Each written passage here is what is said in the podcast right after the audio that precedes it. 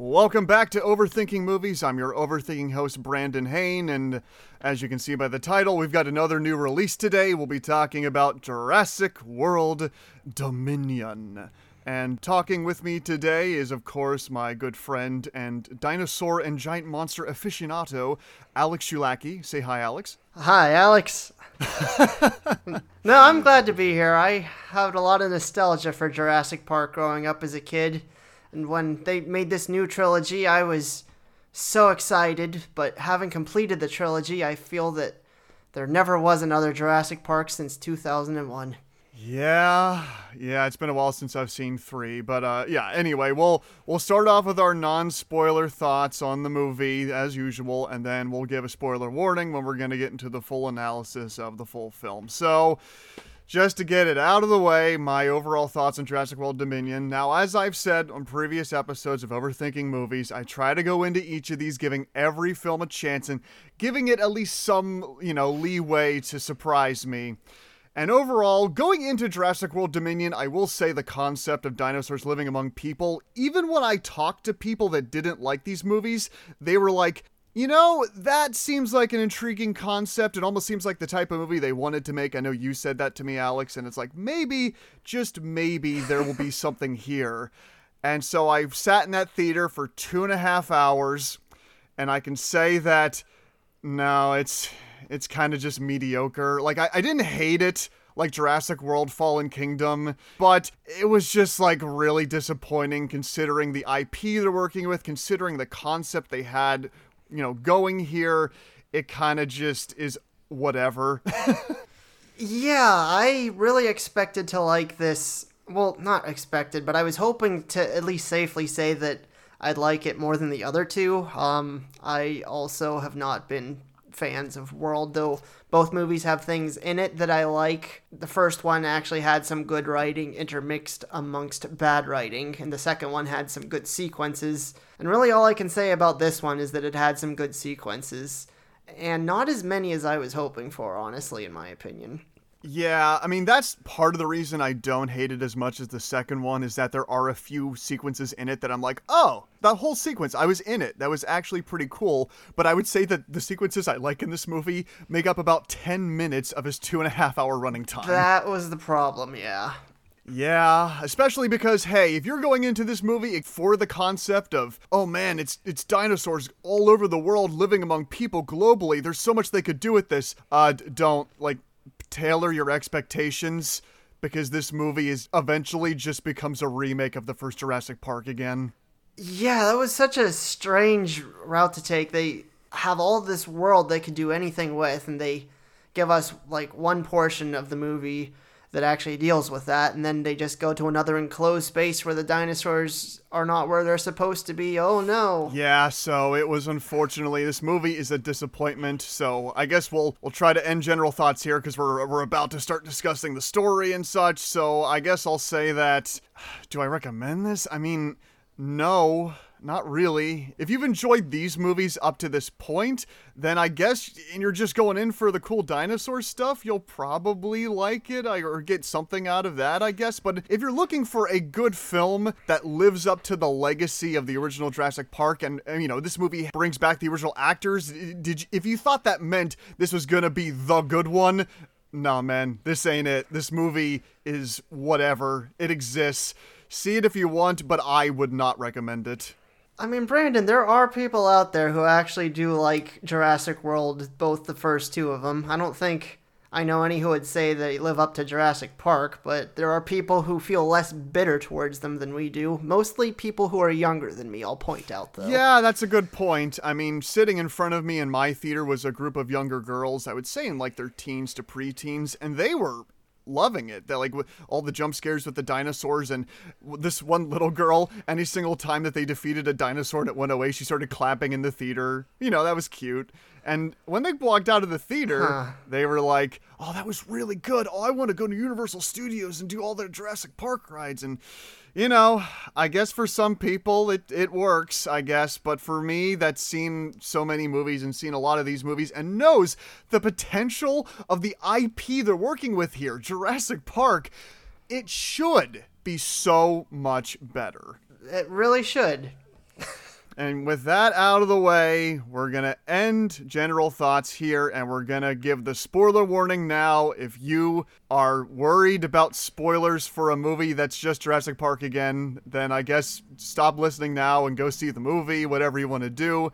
And I'll start the countdown and we'll begin in three, two, one. Woo, dinosaurs! Woo, yay, dinosaurs. Okay, Alex, so I will say one of the sequences in this movie that I was kind of enjoying was actually the opening, like the news report. Oh, okay. Where it's going over people doing like news footage and home movies of dinosaurs in their local area, and some of that's some of that stuff was fun. Right, the, the, those scenes where we're actually seeing like the world intermixed with dinosaurs, right? The, the thing we've all been waiting for that they establish and then eventually don't continue to do things with. Yeah, that stuff was cool. And I should say, Alex, and maybe this just says a lot about me, but the part where it shows the little girl getting attacked by the compies, I know they also, I know they put that in because it's a reference to the Lost World Jurassic Park, that opening scene of it. Mm-hmm. But I'll be honest, when I watched that scene, I just started laughing.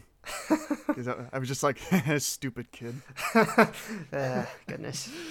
Uh, but yeah, um, I like that whole sequence. That was fun. Then after that, it gets more into building off of the stuff from the previous world movies. Yeah, Jurassic World, Fallen Kingdom. Yeah, and I was kind of then out of it because I just, I just never cared about any of these characters throughout this whole trilogy. Chris Pratt and Bryce Dallas uh, Howard's character are there, but I, they never really did much for me. No, I was talking about that with my wife too when we went to see it. Owen and Claire are not characters who are really engaging at all. They just exist. Chris Pratt's guy is really a Mary Sue. I mean, he just goes stone cold and does things. I mean, the, the guy can act. I mean, from uh, Parks and Rec and Guardians of the Galaxy, he has a range of things he can do if he's allowed to be fun, but for whatever reason, they just don't have him do anything fun in this entire movie.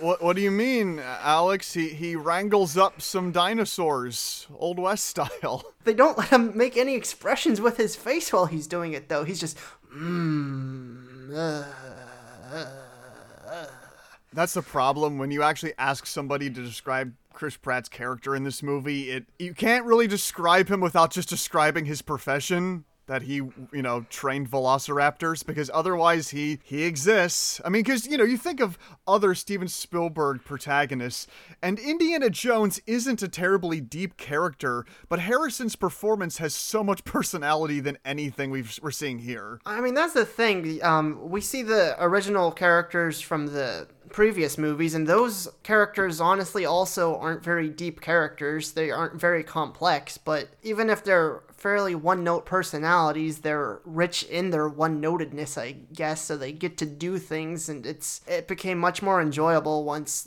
Goldblum and Sam Neill and the others from the original returned because again they seem to have more of a personality out of the three, and I don't know if you disagree with this or not, Alex, but I'd say out of the three returning actors, I felt like Laura Dern gave the performance that felt like she was most into it.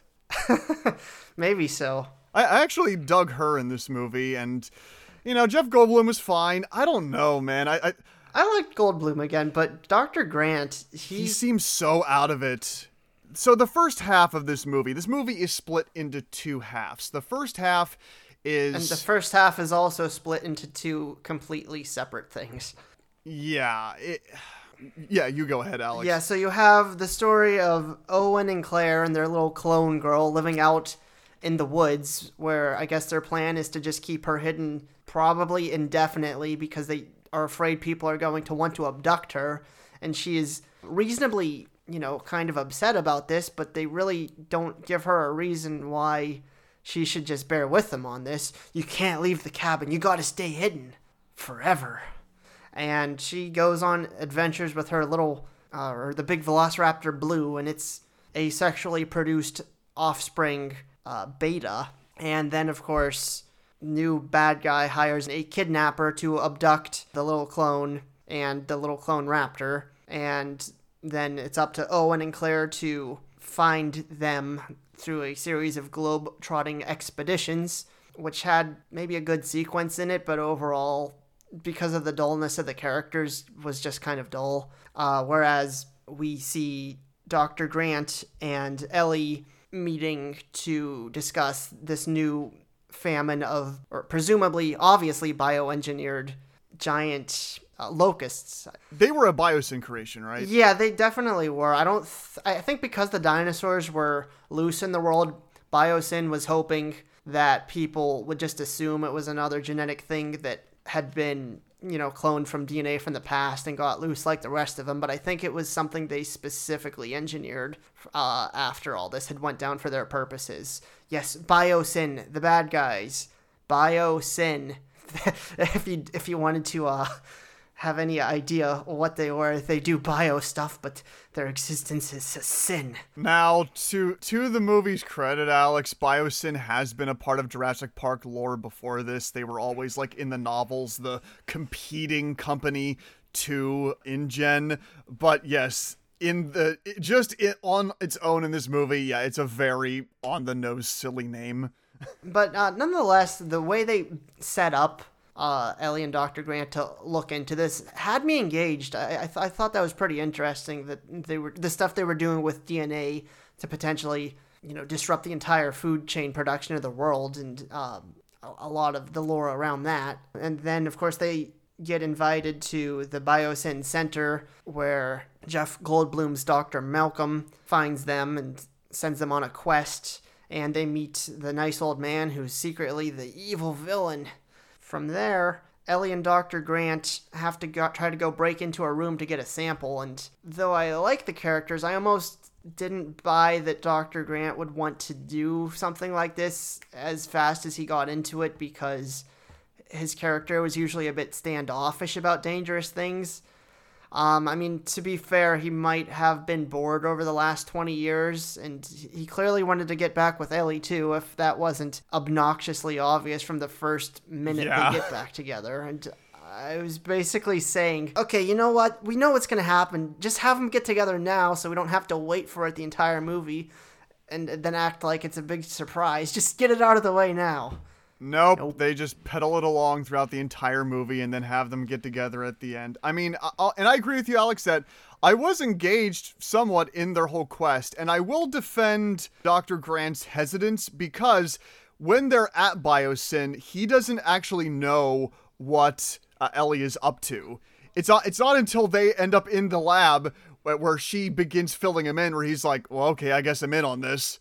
Be- yeah, because she is in league with Dr. Malcolm first while he's still somewhat unaware of the entirety of what's going on. And you get that little sequence where they try to get Dr. Grant distracted with the coffee salesman while Ellie and Malcolm have a chat. What did you think of that? It was pretty silly, and I feel like it was. It made me laugh, but I almost thought it was too silly it did make me laugh, but the reason why I kind of accepted that laugh was because it was one of the few times in the entire film where I had any sort of genuine reaction. Okay. because I did kind of like how they kept the coffee guy talking off screen Regis is like, yeah, they really did. Yeah, until he just goes, okay, I guess you don't want that, and like that that made me laugh. But you don't want a frappuccino, duh. So you a, a soy milk kind of guy or milk milk? What what do we got here? Yeah, I was I was okay with that. I, I'm willing to accept okay. it, but overall, but so yeah, this is all going on where they're trying to investigate the the locusts that Biosyn released, and meanwhile, the characters we don't care about are trying to save their adopted daughter, Clone, and the smaller asexual son of Blue. And I will say, and this and this is one of the sequences I did like in the movie, Alex. I like the dinosaur black market. I really liked that too. It was cool. just it was cool. That was it. Well, visually, it's just a really cool looking environment where you see like yeah, all these marketing guys, like these sellers just like covering their mouths and and restraints on them and, and showing them off to sell them and they have like raptors with neck braces on and little like cockfighting type scenarios and it's pretty sick and also many of the dinosaurs in that sequence are puppets and animatronics. Yep, very welcomed. Um, when you look back at the original movies, they had a lot more puppets and animatronics than I initially would have been led to believe when I was young. Um, a lot of the iconic shots, like the T Rex's fingers on the gate that you might remember from the first, that's a actual thing, and even uh, the eyes peeking through the the car almost certainly were, and even like in Jurassic Park three, things that I would not never have thought were actual animatronics were. A lot of the Tyrannosaurus Rex and Spinosaurus fight in Jurassic Park 3 were actually life size animatronics that people were ducking under, and they just supplemented quick movements with uh, computer animation when they had to for that. And honestly, when this movie started,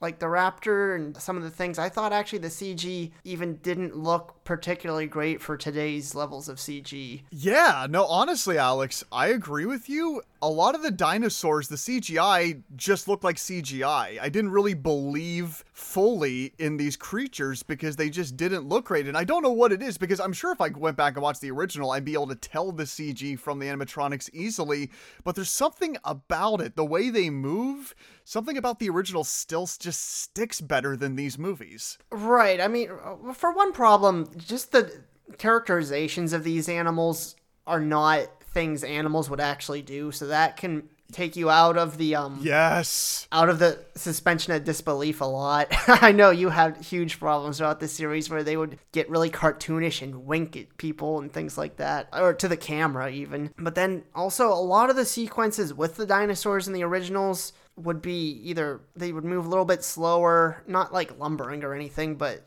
you know, they wouldn't immediately start chasing and then every three minutes get stuck under something or bite something. Because in these movies, and, and this one does it again quite a lot, they have all these people getting chased by these giant dinosaurs that they build up to be even deadlier than before and then they just are never able to accomplish anything. Every time they get close they slip they come into a thing in the way there's something in the way of the road and this happens like sometimes like eight times in the same sequence where in the older movies usually once something gets them out of the way momentarily it just ends right there instead of conveniently happening again and again and again.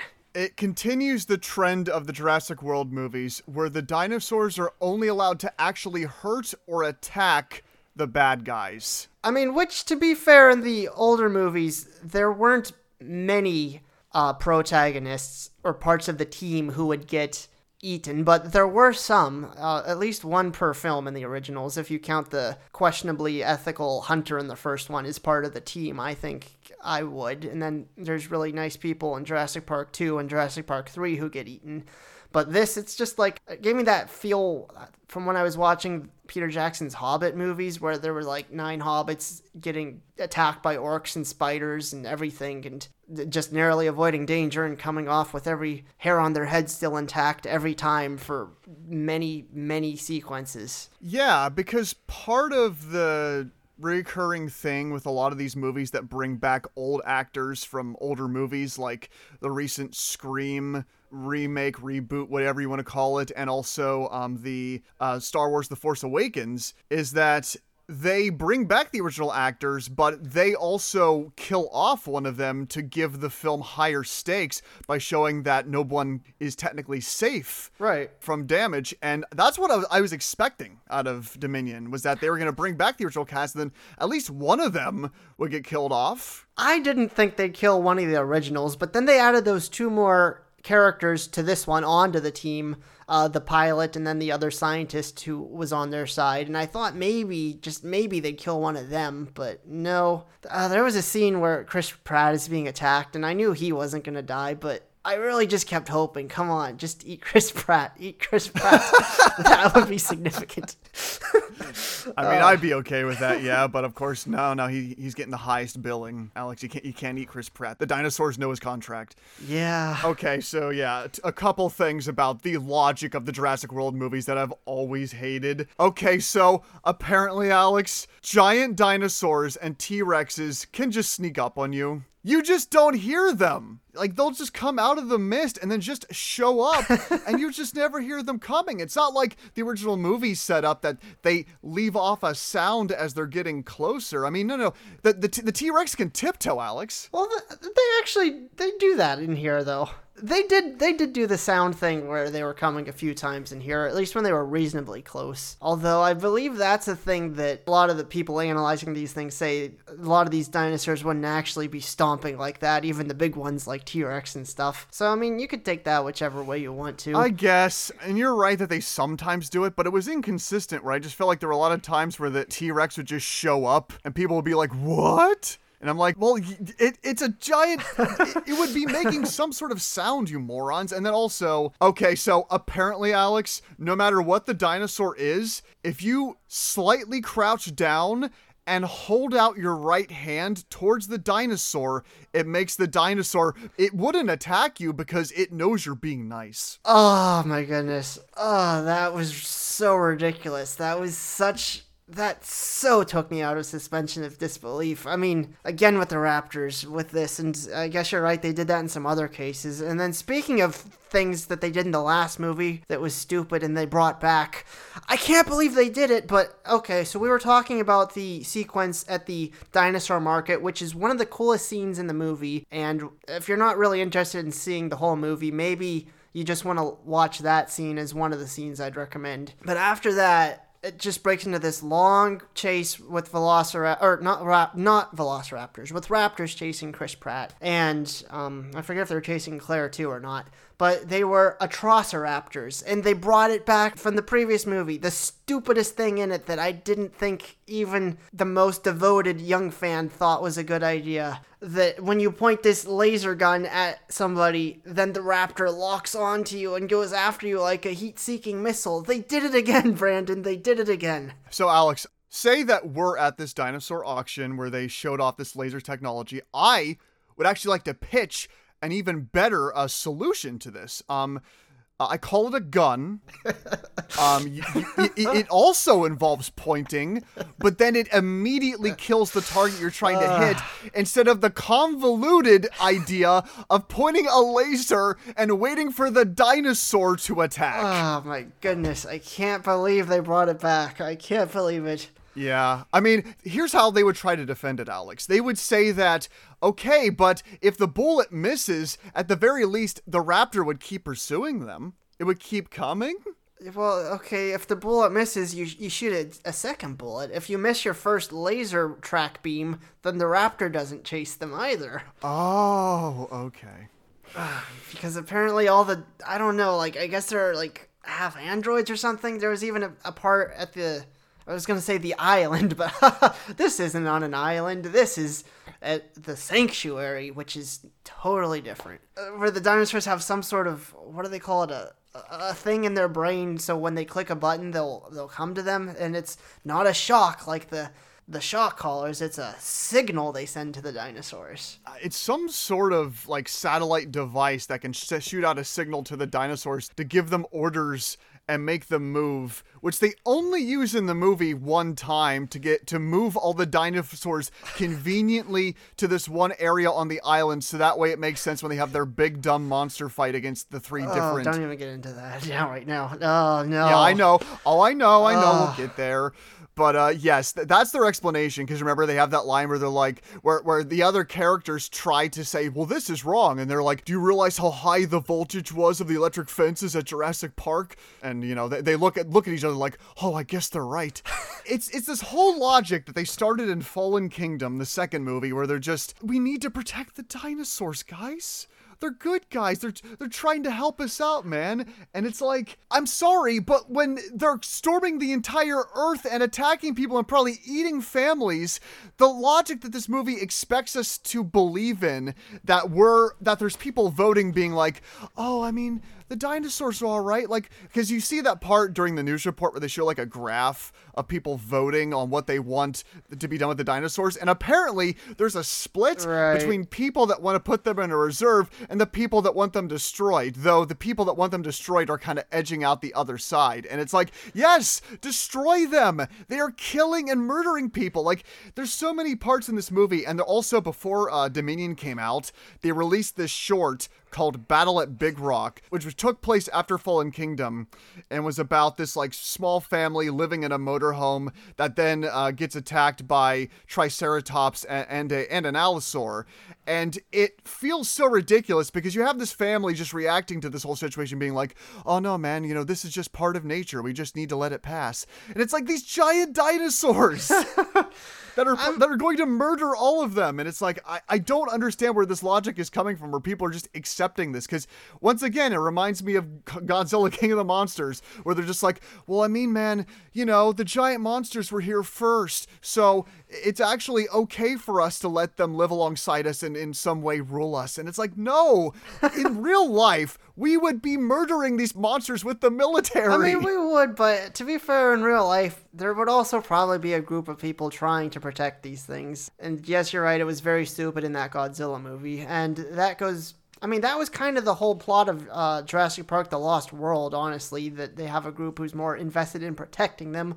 Of course, at that point, they did have an island, and the things in the movie act like animals, so I could believe that they're animal like and they're not, again, things that have chips or signals in their brains anyway. Like they're basically a machine that needs protected. I, I, don't, I don't know. I don't know it i mean you know we're three movies in and they're just relying on their same logic. So when i said that i found this film mediocre and i think part of my review being higher than the previous two movies because i went back and forth in my head whether it was because this movie does things in some ways a little better overall or if it's just because i'm just defeated at this point. I'm just sitting there going okay because I know what these movies are now, and so when things happen that I liked, it heightened my feelings more than I really should have let them. Because I.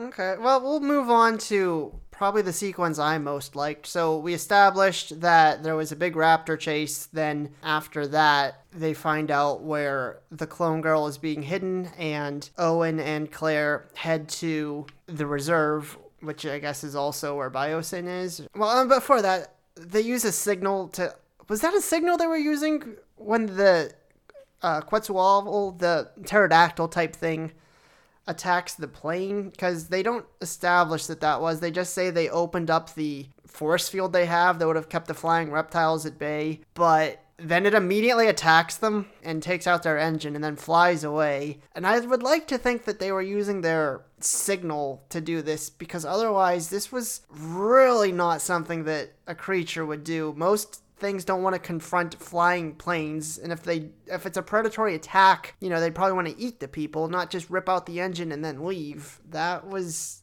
Ugh. Yeah, I didn't really understand what was going on in that sequence, but it does lead to my other favorite scene in this movie. Yeah, this was my very favorite scene in the movie. And this would be when Claire lands, she goes into this really primal looking forest area. And I guess they only had one parachute, and they offered it to her because she's the mother of the clone. So they thought this would give her the best chance to survive, though really they just make her be farthest away from where they're actually going, I think, because of course the other two conveniently land in ice without getting hurt. Anyway, she goes to this primordial jungle after getting the parachute off and sees this deer in the distance, and then this. They have a little bit of that ominous poo, poo. I don't know if it's necessarily stomping or just getting some of the brush out of the way, but this really cool looking uh, feathered dinosaur with giant claws starts lumbering close.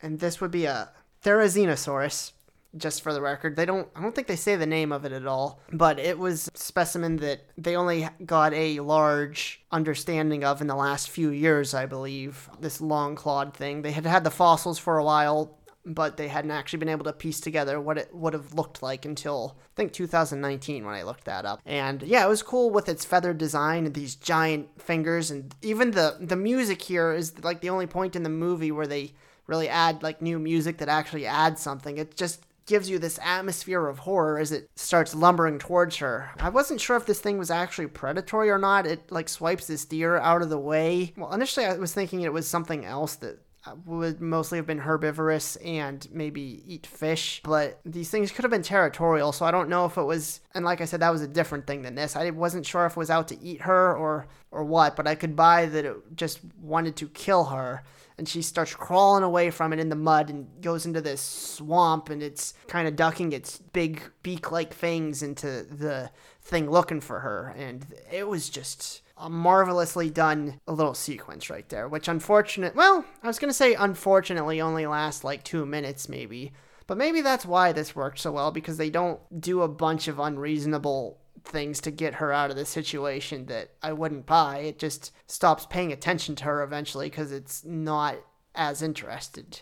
Yeah, it's extremely, especially because, like you and I said, Alex, we don't really care about these characters, the new Jurassic World characters, but in the context of this scene, the tension was incredible. This creature that we haven't seen before, and the way that it just very, almost in a millisecond, just swipes that deer and decapitates it. I also really like that shot too, where she's underneath the water and it roars at her, and we can see a bit of her face underneath the water while the echoes of its roar cycle throughout the surface. Like, it, it's extremely well done and uncharacteristic of this entire movie. Uh, yeah, exactly. That's what I was thinking. It's just like seems like it belongs in a good movie.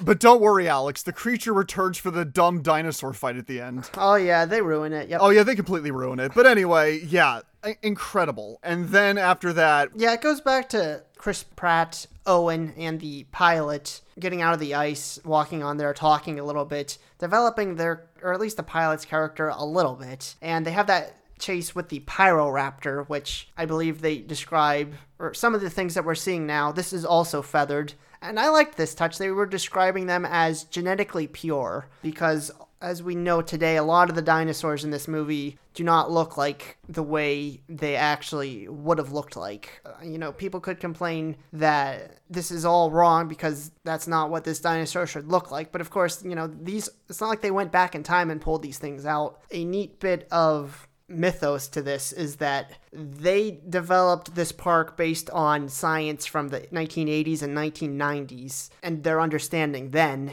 And even when they reopened some of the other parks in the 2000s, and even after we knew what some of these things should have looked like that maybe didn't, it would have been a lot faster and economical to just pull back some of the research and you know the DNA samples they were working on in the 80s and 90s and use that rather than making something that would be genetically pure right away. So again, through the world movies, they've had little lines like this that I think is very interesting scientifically, a kind of a meshing of popular science culture and actual science to create something that would have been created in this world both for science and marketing.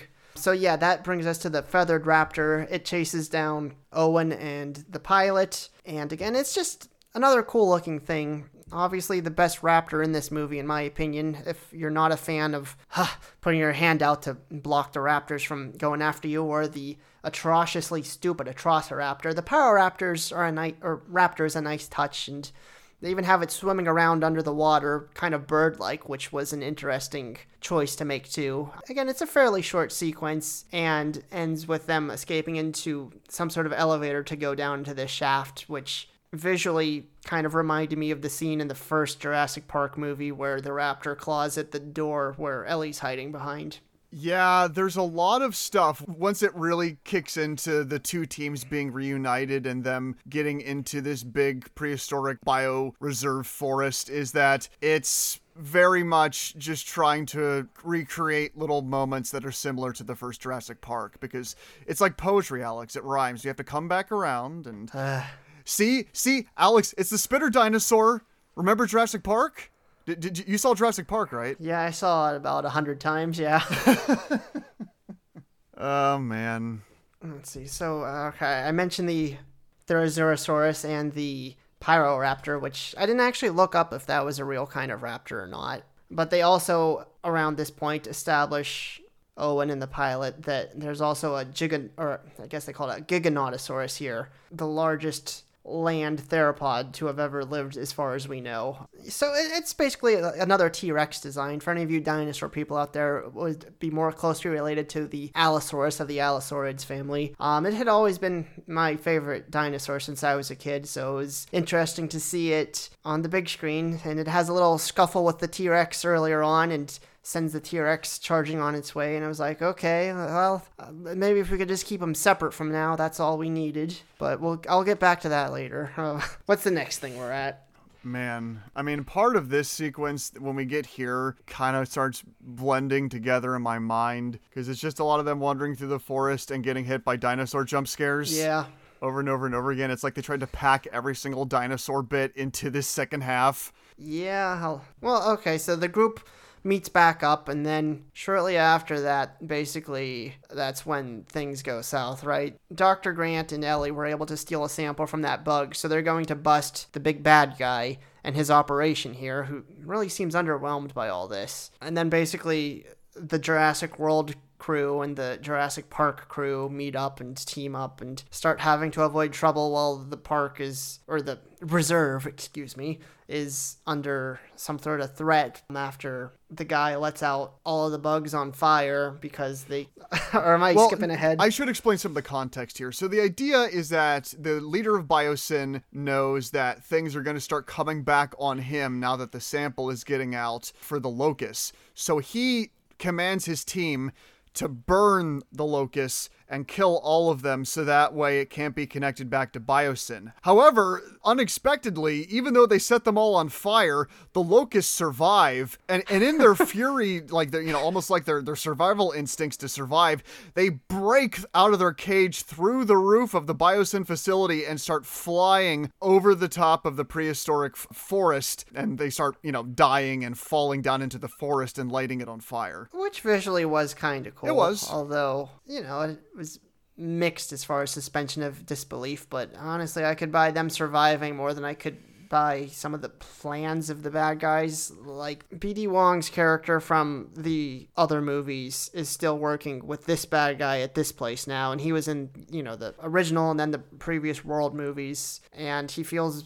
bad that he helped engineer this series of giant bugs to basically eat the world's food supply so that this one guy could get rich. And he thinks he can undo all of this by getting the DNA of the clone girl and the clone raptor because even if I could buy that the asexually produced girl, something about her genes would make it easier to fight off disease, because I guess the original was the mother, and she gave birth to a clone of herself, either because she had a dangerous disease that was uncurable or unknowingly, and then it just so happened that she could save her clone self, but she didn't tell her, so she thought she was just a normal clone and not this kind of a clone. And I guess for some reason, the whole movie revolved around her and this raptor's DNA to stop the plague of bugs. And again, even if I can sort of understand maybe what was so special about the, the clone girl, I don't know why a raptor made through the same process unrelatedly would have contributed so significantly. I'm not sure either. I know it had something to do with if, if we can figure out how she rewrote the clone's genes to cure the disease that she had, that the original had, this will somehow help us um, be able to cure like cancer and other illnesses through gene messing around. Yeah, it, it's all not very believable, but I see where they're coming from, I guess. It just feels kind of contrived. Uh, well, at least at that point, the surly clone girl becomes a little bit less surly and a little bit more bearable to see. Well, I mean, that's one thing I'll say about this movie, Alex, is that one of the reasons why I was tolerating it more than the previous two is because they didn't have as many irritating characters okay. as they did, you know, in this one. Like the, the girl was a little irritating, but I, I didn't I didn't think she was anything like the two comedy relief sidekicks in Fallen Kingdom or the the brothers in Jurassic World doing stupid things and walking into dinosaur preserves. I didn't mind I the brothers per se. I uh, I, I didn't like them at all. I well, they, okay, to be fair, I think they reminded me of my friends when I was young, and I felt like they would have done some of those things exactly. So maybe that helped. Are these people still your friends, Alex? Um, somewhat. Oh, okay. Well, never mind then. Uh, well, j- j- just don't take their advice if they ever build a Jurassic Park. Well, I, I, I probably won't, so no worries. Fair enough. So yeah, uh, the, I guess to get back on track to kind of try to steer this somehow into the end of this movie. There's a part where Jeff Goldblum's character Ian Malcolm uh, is driving the characters in one of the vehicles. The vehicle, of course, crashes, and they end up uh, near this like I guess you could almost say like outpost or security tower that is like a safety area away from the dinosaurs in the middle of the prehistoric forest. And when and then, uh, what what what was the name of this uh other T Rex that shows up? Is, that's what I'm referring Uh, to it okay. as. After the Dilophosaurus attack, then there is a Giganotosaurus. A Giganotosaurus, and they basically in this scene try to just remake shot by shot the scene of the first uh, T Rex from the original Jurassic Park. It shows up, you can hear its footsteps in the distance. They even have that shot where they zoom in on its face and have it look up and roar in the same exact way as the original T Rex. And they also have the characters hiding behind a vehicle as the creature walks behind a vehicle and they try to get around to get out of its line of sight, just like the original T Rex. They're just trying to copy this scene. One, to pander and prey on your nostalgia for Jurassic Park, and also because, hey, it's like the first Jurassic Park, and this is technically the last movie, so we got to bring it all around, right? I mean, they even have in this sequence Jeff Goldblum literally waving it on with the. This time it's a torch instead of a flare light or whatever, but even that was exactly the same. Exactly the same. And yeah, then he throws it away, but instead of, you know, getting kind of chased away or getting knocked out like he does in the original movie, he then escapes with the others and they get into the outpost together. And we get this scene that I guess fans of Jurassic World or these movies in general would want, I guess, where the new characters and the old characters get to interact a bit. And what I just found funny about this sequence is the part where Alan Grant is talking to Owen, and Owen's just like, "Yeah, I train raptors," and and Alan Grant's like, "Oh, okay, oh. interesting." And it just, I, I just, it feels, and I, I know, I know, I know, part of this is because of how I feel about these movies, but it just, it just feels so jarring seeing Alan Grant and Ellie and these characters from this grounded excellent sci-fi thriller talking to these characters that are like their worst spin-offs that are in much much dumber movies Well, I forget if this part happened at this moment or not, but there's that part where Owen and Claire are explaining that they worked at Jurassic World, and then Goldblum's Malcolm says, Jurassic World, I didn't like that. And I don't Yeah, I- know if that was something he decided to improv about the movies, or I mean, I liked him saying that, but it seemed strange that they would have that in because it felt like he was saying, I don't like this trilogy. I think it's just in there because of the nature of Ian Malcolm's character is that he would not be a fan of Jurassic World because it would essentially just be doing Jurassic Park again and he spoke out against Jurassic Park. That's why I actually think that line's in there. Okay, but I'll I'll choose to believe what I want to believe because I could. Fair enough, Alex. Fair enough. Uh, so oh good lord. so then th- then they uh, split up because for some reason they still need to find this raptor because they made a promise that they were gonna find Beta, and the other guys have to go start the power or something, much like Ellie had to do in the first movie. there's a power and there's a security key and there's all these other elements that are just like stuff from the first Jurassic Park. While meanwhile, the pilot goes off to find them, you know, a chopper to get out of the area. And I, I'll s- I'll say it, Alex. I, I liked the pilot. I thought she was all right. Yeah, she was better than the other characters from Jurassic World. Yeah, she was better than the main characters we're supposed to care about.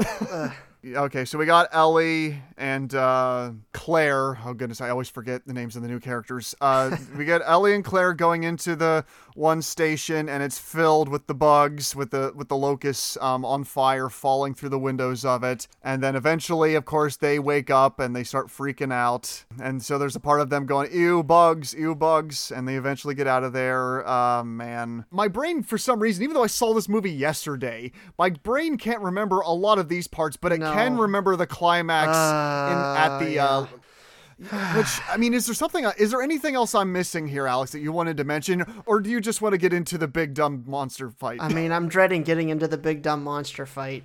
Uh, let me point out before that, there we touched on it before. There was a part where Doctor Grant goes up a ladder and sees these creatures. I, I just like the addition of these. These were Dimetrodons. They were not dinosaurs, but I guess they'd actually be more closely related to mammals. But that was before we had mammals, sort of. Uh, they were a group of creatures from the Permian, and they had them in this cave sequence, which was kind of cool to include. I thought they looked cool, although it didn't make sense they were living in a cave. Most science says that their sails would be a thermoregulatory device, which means they need to use it to emit heat from the sun or collect heat from the sun. And if you're living in a cave because, you know, you were evolved for life in a swamp, that would not be something you could do. So there was that scene, which had cool stuff in it, but here's why it was stupid. Then we go to. Before the big action packed climax, we get to see the death of the bad guy, right? I know you were saying you didn't like the shot by shot recreation of the Giganotosaurus in place of the T Rex, but this was the one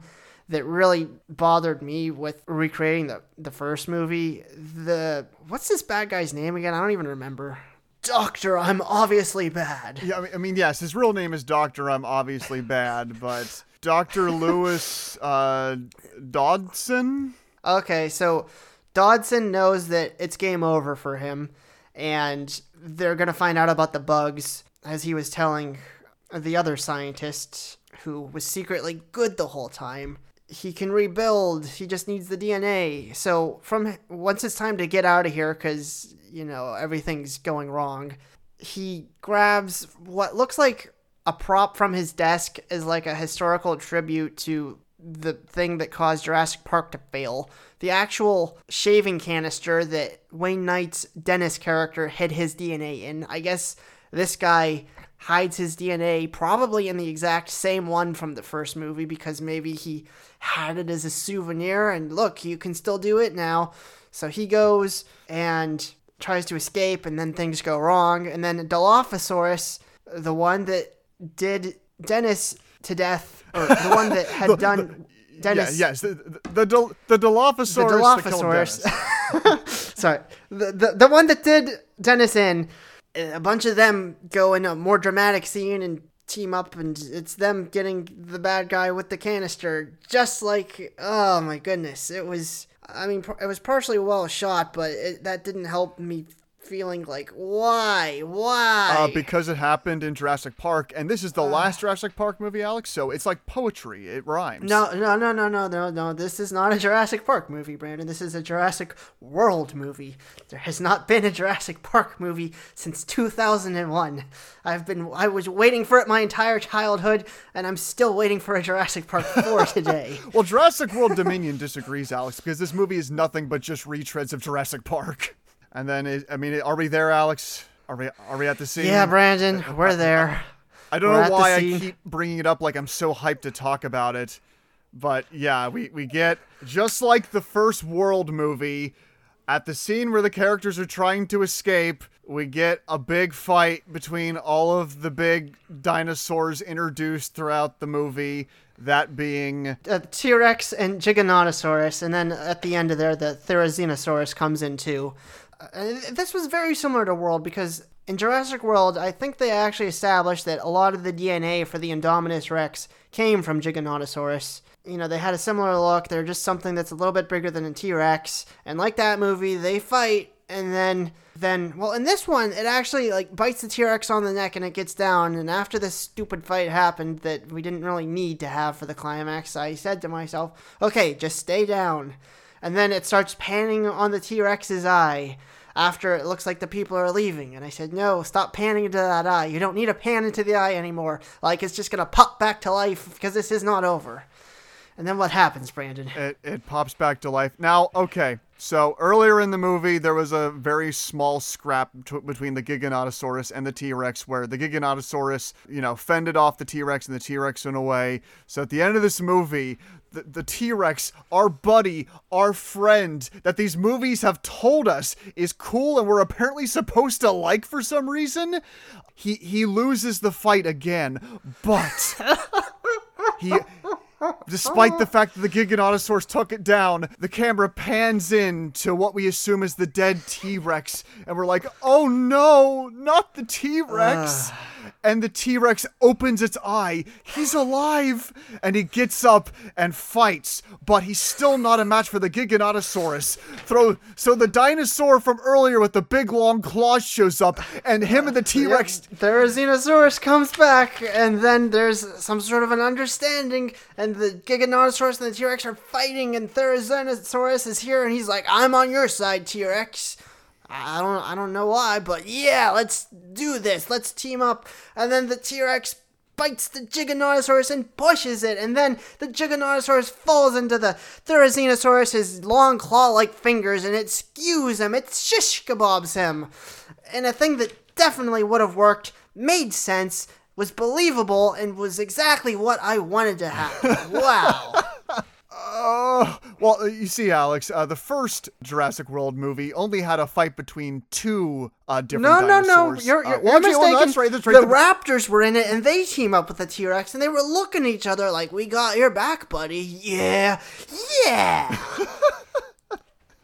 you forgot about that. well, well, like, oh, I'm, I'm wrong too because remember, of course, the big water dinosaur shows up and then he also fights. Yep, he he chomps him right up, and there you go. I mean, at least in that, it just seemed like a more of a coincidence, but it really seemed kind of calculated between the T Rex and the Therizinosaurus, and I just, oh man, that really like I know you talk about groaning in the movie sometimes, but like, just like mutter to yourself, or do you like literally groan? Because I let out quite the, uh to be honest, Alex, in these type of situations, I actually laugh a bit when I see something that's just so awful and stupid that I'm just like in disbelief. yeah. I mean, Because am I watching Jurassic Park or am I watching a Godzilla movie?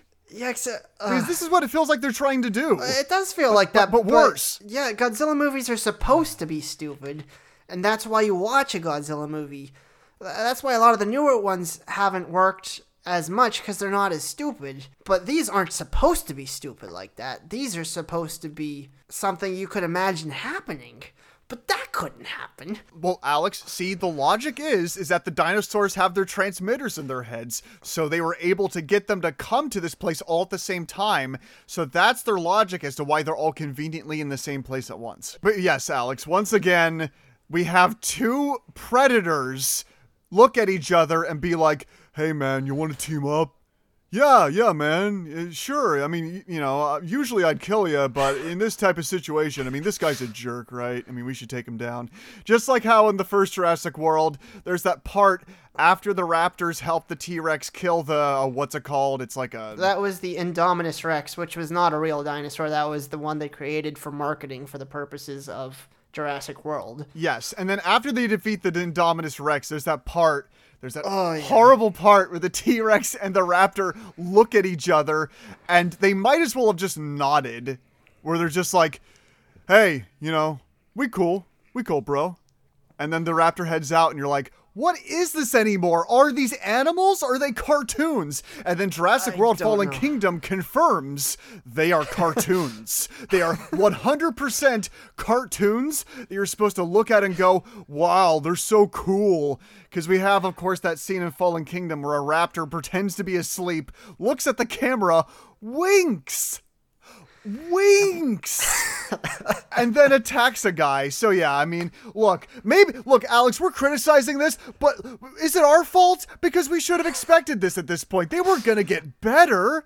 They, they've, No, esta- I- they've established they how this universe works. Uh, I, I mean, for whatever reason, Collins just really did not like Jurassic Park 3, where there's the, the actual battle with the Spinosaurus and the T Rex, which is fairly short, and the Spinosaurus just ends up killing the T Rex because the Spinosaurus is the, the big dinosaur in that movie. You know, it's it's a good fight. It looks good. They they act like dinosaurs would, and I mean, whether you're rooting for the Spinosaurus or the T Rex, it just well, if you were rooting for the T Rex, sorry, that's life. I don't. All my all my childhood, Giganotosaurus has been my favorite, and I knew they were gonna do something stupid, but I just I'm so angry. It was so stupid. oh, and uh, one last thing I want to mention about this scene, Alex, is remember that part where the T Rex walks in front of that big, like, circular, like, piece of architecture? Yeah, I remember that. And it looks like the Jurassic Park logo. Eh? eh Get it, Alex? Isn't that clever and not stupid? sure Isn't it is. Uh huh. It's, it's great. It's great. And what was even better was that when that happened, I like did a sarcastic laugh in the theater, and the little girls in front of me turned around and were like, "What are you laughing about?" Like they just didn't get it. Yeah. And I was like, "Yeah, yeah." Well, so the dinosaurs end their fight, and it wraps up that we're just gonna live in a world with humans and dinosaurs. Because I guess in a couple of years, the black market has basically made them spread to every continent. I know you might find that hard to believe.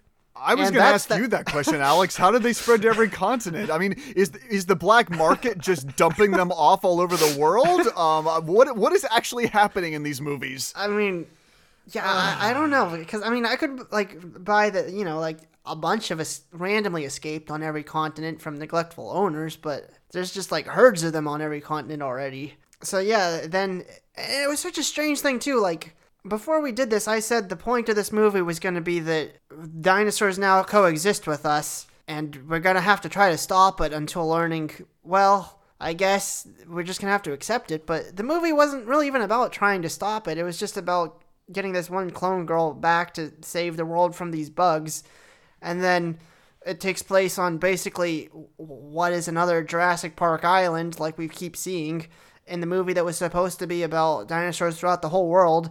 And then, oh, they get back to, oh yeah, we just gotta accept it. But that was kind of their point at the beginning of the movie. And really, even if you didn't think this was a flawed plot, I mean, it just, in my head, I don't know why this was the climax to the trilogy either, because it was so much just another one that they just happened to throw the cast from the first movie and this franchise back in together. But I, ugh.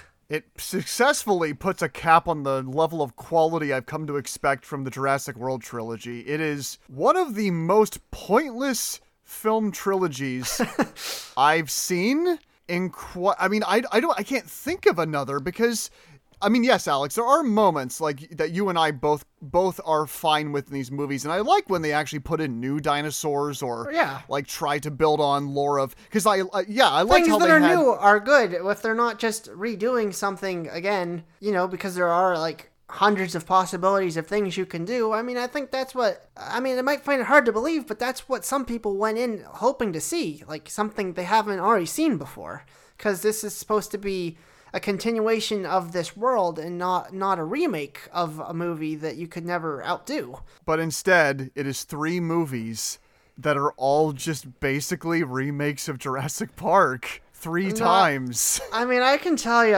like, I saw all three of these Jurassic World movies in theaters, and I missed the big Star Wars phase when I was a kid, you know, growing up in the late 90s, early 2000s. I didn't see any of that in theaters, but I very much feel now that I got to experience what a lot of fans were feeling when they went to see those prequels back then episodes 1, 2, and 3.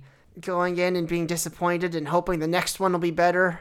I mean, at least with those, the third one is considerably better than the other two, but I can't say that Jurassic World Dominion is considerably better than the other two Jurassic World movies. You might disagree with me on this, but even though this had the best moment in any of those movies with the the giant clawed bird before they ruined it, or the, the whole story put together just is so beyond the realm of the, the suspension of disbelief that I, I don't know. I think, though I wouldn't recommend any of the world movies, I would probably say the first one was the best in my opinion. I don't know. I, it's been a long time since I've seen either because after watching. I saw both the previous movies in theaters too, and after that, I never wanted to see either of them again. so I can't really speak to how they may hold up now. Right. I can just say that overall, I found the cast of characters the least irritating in this movie. That- yeah, and I true. found and I found some of the sequences here to be some that I enjoyed more than anything in the previous two films. That's that's where I stand. But do but if I were to like overall give an opinion on the movie, I say it's the Jurassic World I hated the least. Uh huh. Pretty is basically where I stand. All right, I might agree with you. I don't think I hate this one the least, even if I think it was better than the previous movie. That doesn't mean I don't hate it more than the previous movie, though. Well, we can safely say don't bother seeing this in theaters unless you've invested in seeing it in theaters out of principle. Hey, I, the audience I was with, like I said, Alex, they they had a great time. They were like, it was mean- really good. So I, I think if we set our Okay. expectations to what uh, the average audience wants, which is just, you know, to see some dinosaurs, that's probably they're probably going to be satisfied. I, I mean, okay, on those grounds, if you're gonna see it, maybe you would rather see it. Though a really stupid movie, it's still a fun movie theater experience, and it might be more worthwhile to see there than to see at home. I could give it that. It's certainly not something worth owning ever. No, uh, certainly not. And and and that's that's the thing, Alex. We're coming from a bit of a different perspective than I assume a lot of the audience members in my theater were. Where you know they they see the Jurassic name and they're like, oh, I I, I enjoy these type of movies. I think dinosaurs are cool. I just want to see some dinosaurs. And you and I are coming from the perspective of you know even if it, obviously it's not going to live up to the legacy of Jurassic Park, but can it at least be something worthwhile that builds upon what was set up and also shows us some new dinosaurs or ev- even like shows a bit of research into what we know about dinosaurs now. And dominion like you said does some of that. There's some new species in here that are like original dinosaurs. It's just that overall it it's it's so underwhelming just like the previous two movies that it makes me just look back on all of this and go what was the point? All right, and I mean, I like you mentioned with uh, some of the younger kids in the theaters. I think there's definitely an age gap. Maybe some of my nostalgia of growing up in the Jurassic Park phase of the late '90s and early 2000s oh yeah good old dino would play into that. but I mean, I was really satisfied with the third Jurassic Park movie because even though you said that's what like kids they just wanted to see a dinosaur movie. I mean, Jurassic Park 3 was just a dinosaur movie. They don't do anything with it. It's literally they go to an island and get chased. And that's like what I wanted to see with this movie, except it's in the world, you know, like there are dinosaurs among us. If you could just string some sort of story together without being so convoluted. So you didn't have to like try to make all these points. We didn't need a conspiracy with another scientist and uh, all these weird convoluted lessons. If it could have just been a movie about people trying to escape from dinosaurs, if you could have just stitched it together in a way that worked and not had any other point to it, like that would have been great. oh well this was probably the last one Well, I'm sure it's the last world. I don't know if it's the honestly the end we'll see of the Jurassics or not, but I can't see them really wanting to do anything else anytime soon. But I think the point of putting these films on go was to keep Universal Studios theme parks from having to revamp one of the most popular sections, which is the well, it was the Jurassic Park Islands of Adventure. I believe now it is Jurassic World, but you know, you don't have to redo the whole section of the park necessarily. They just have to revamp a lot of things. And I think for the sake of theme park sales, we may continue to see other Jurassic movies. Well, Brandon, it's been a Yep, it's been a lot of fun dissecting why this movie based off my favorite franchise as a child is bad. So, Just like the characters at the end of the original Jurassic Park, I do not endorse this one. Well, that was exhausting and sad, but that's just how it goes sometimes. I think for the next episode, I'm in the mood to watch something that I know is probably going to be good. If you have any suggestions, you can send them to overthinkingmoviespodcast at gmail.com. And for more episodes of Overthinking Movies, you can find us on goldhitswkva.com, star967.com, and wchx1055.com, and click on the podcast tab at the top. You can also find us on Spotify, Apple Podcasts, Google Podcasts, you know, pretty much any app you can get your podcasts on. And if we're not on your podcast app, let us know. Even though I know it'll probably never happen, I feel like this is the time that some studio needs to step up and make another dinosaur series. There is so much potential for telling a compelling dinosaur story. And from a story and writing perspective, you don't need to try hard to be better than the Jurassic World movies. For now, my recommendation is to check out the documentary series Prehistoric Planet currently airing on Apple TV Plus, which is a series based on our current real research on how these dinosaurs lived and acted. Executive produced by Jon Favreau, who is of course the effects guy on the remakes of Jungle Book and Lion King, And while I can't speak to those movies, I can say that he's excellent with directing CGI special effects and would be a really good choice to create a documentary series where we can visualize what these dinosaurs would be like. For now, that's a wrap.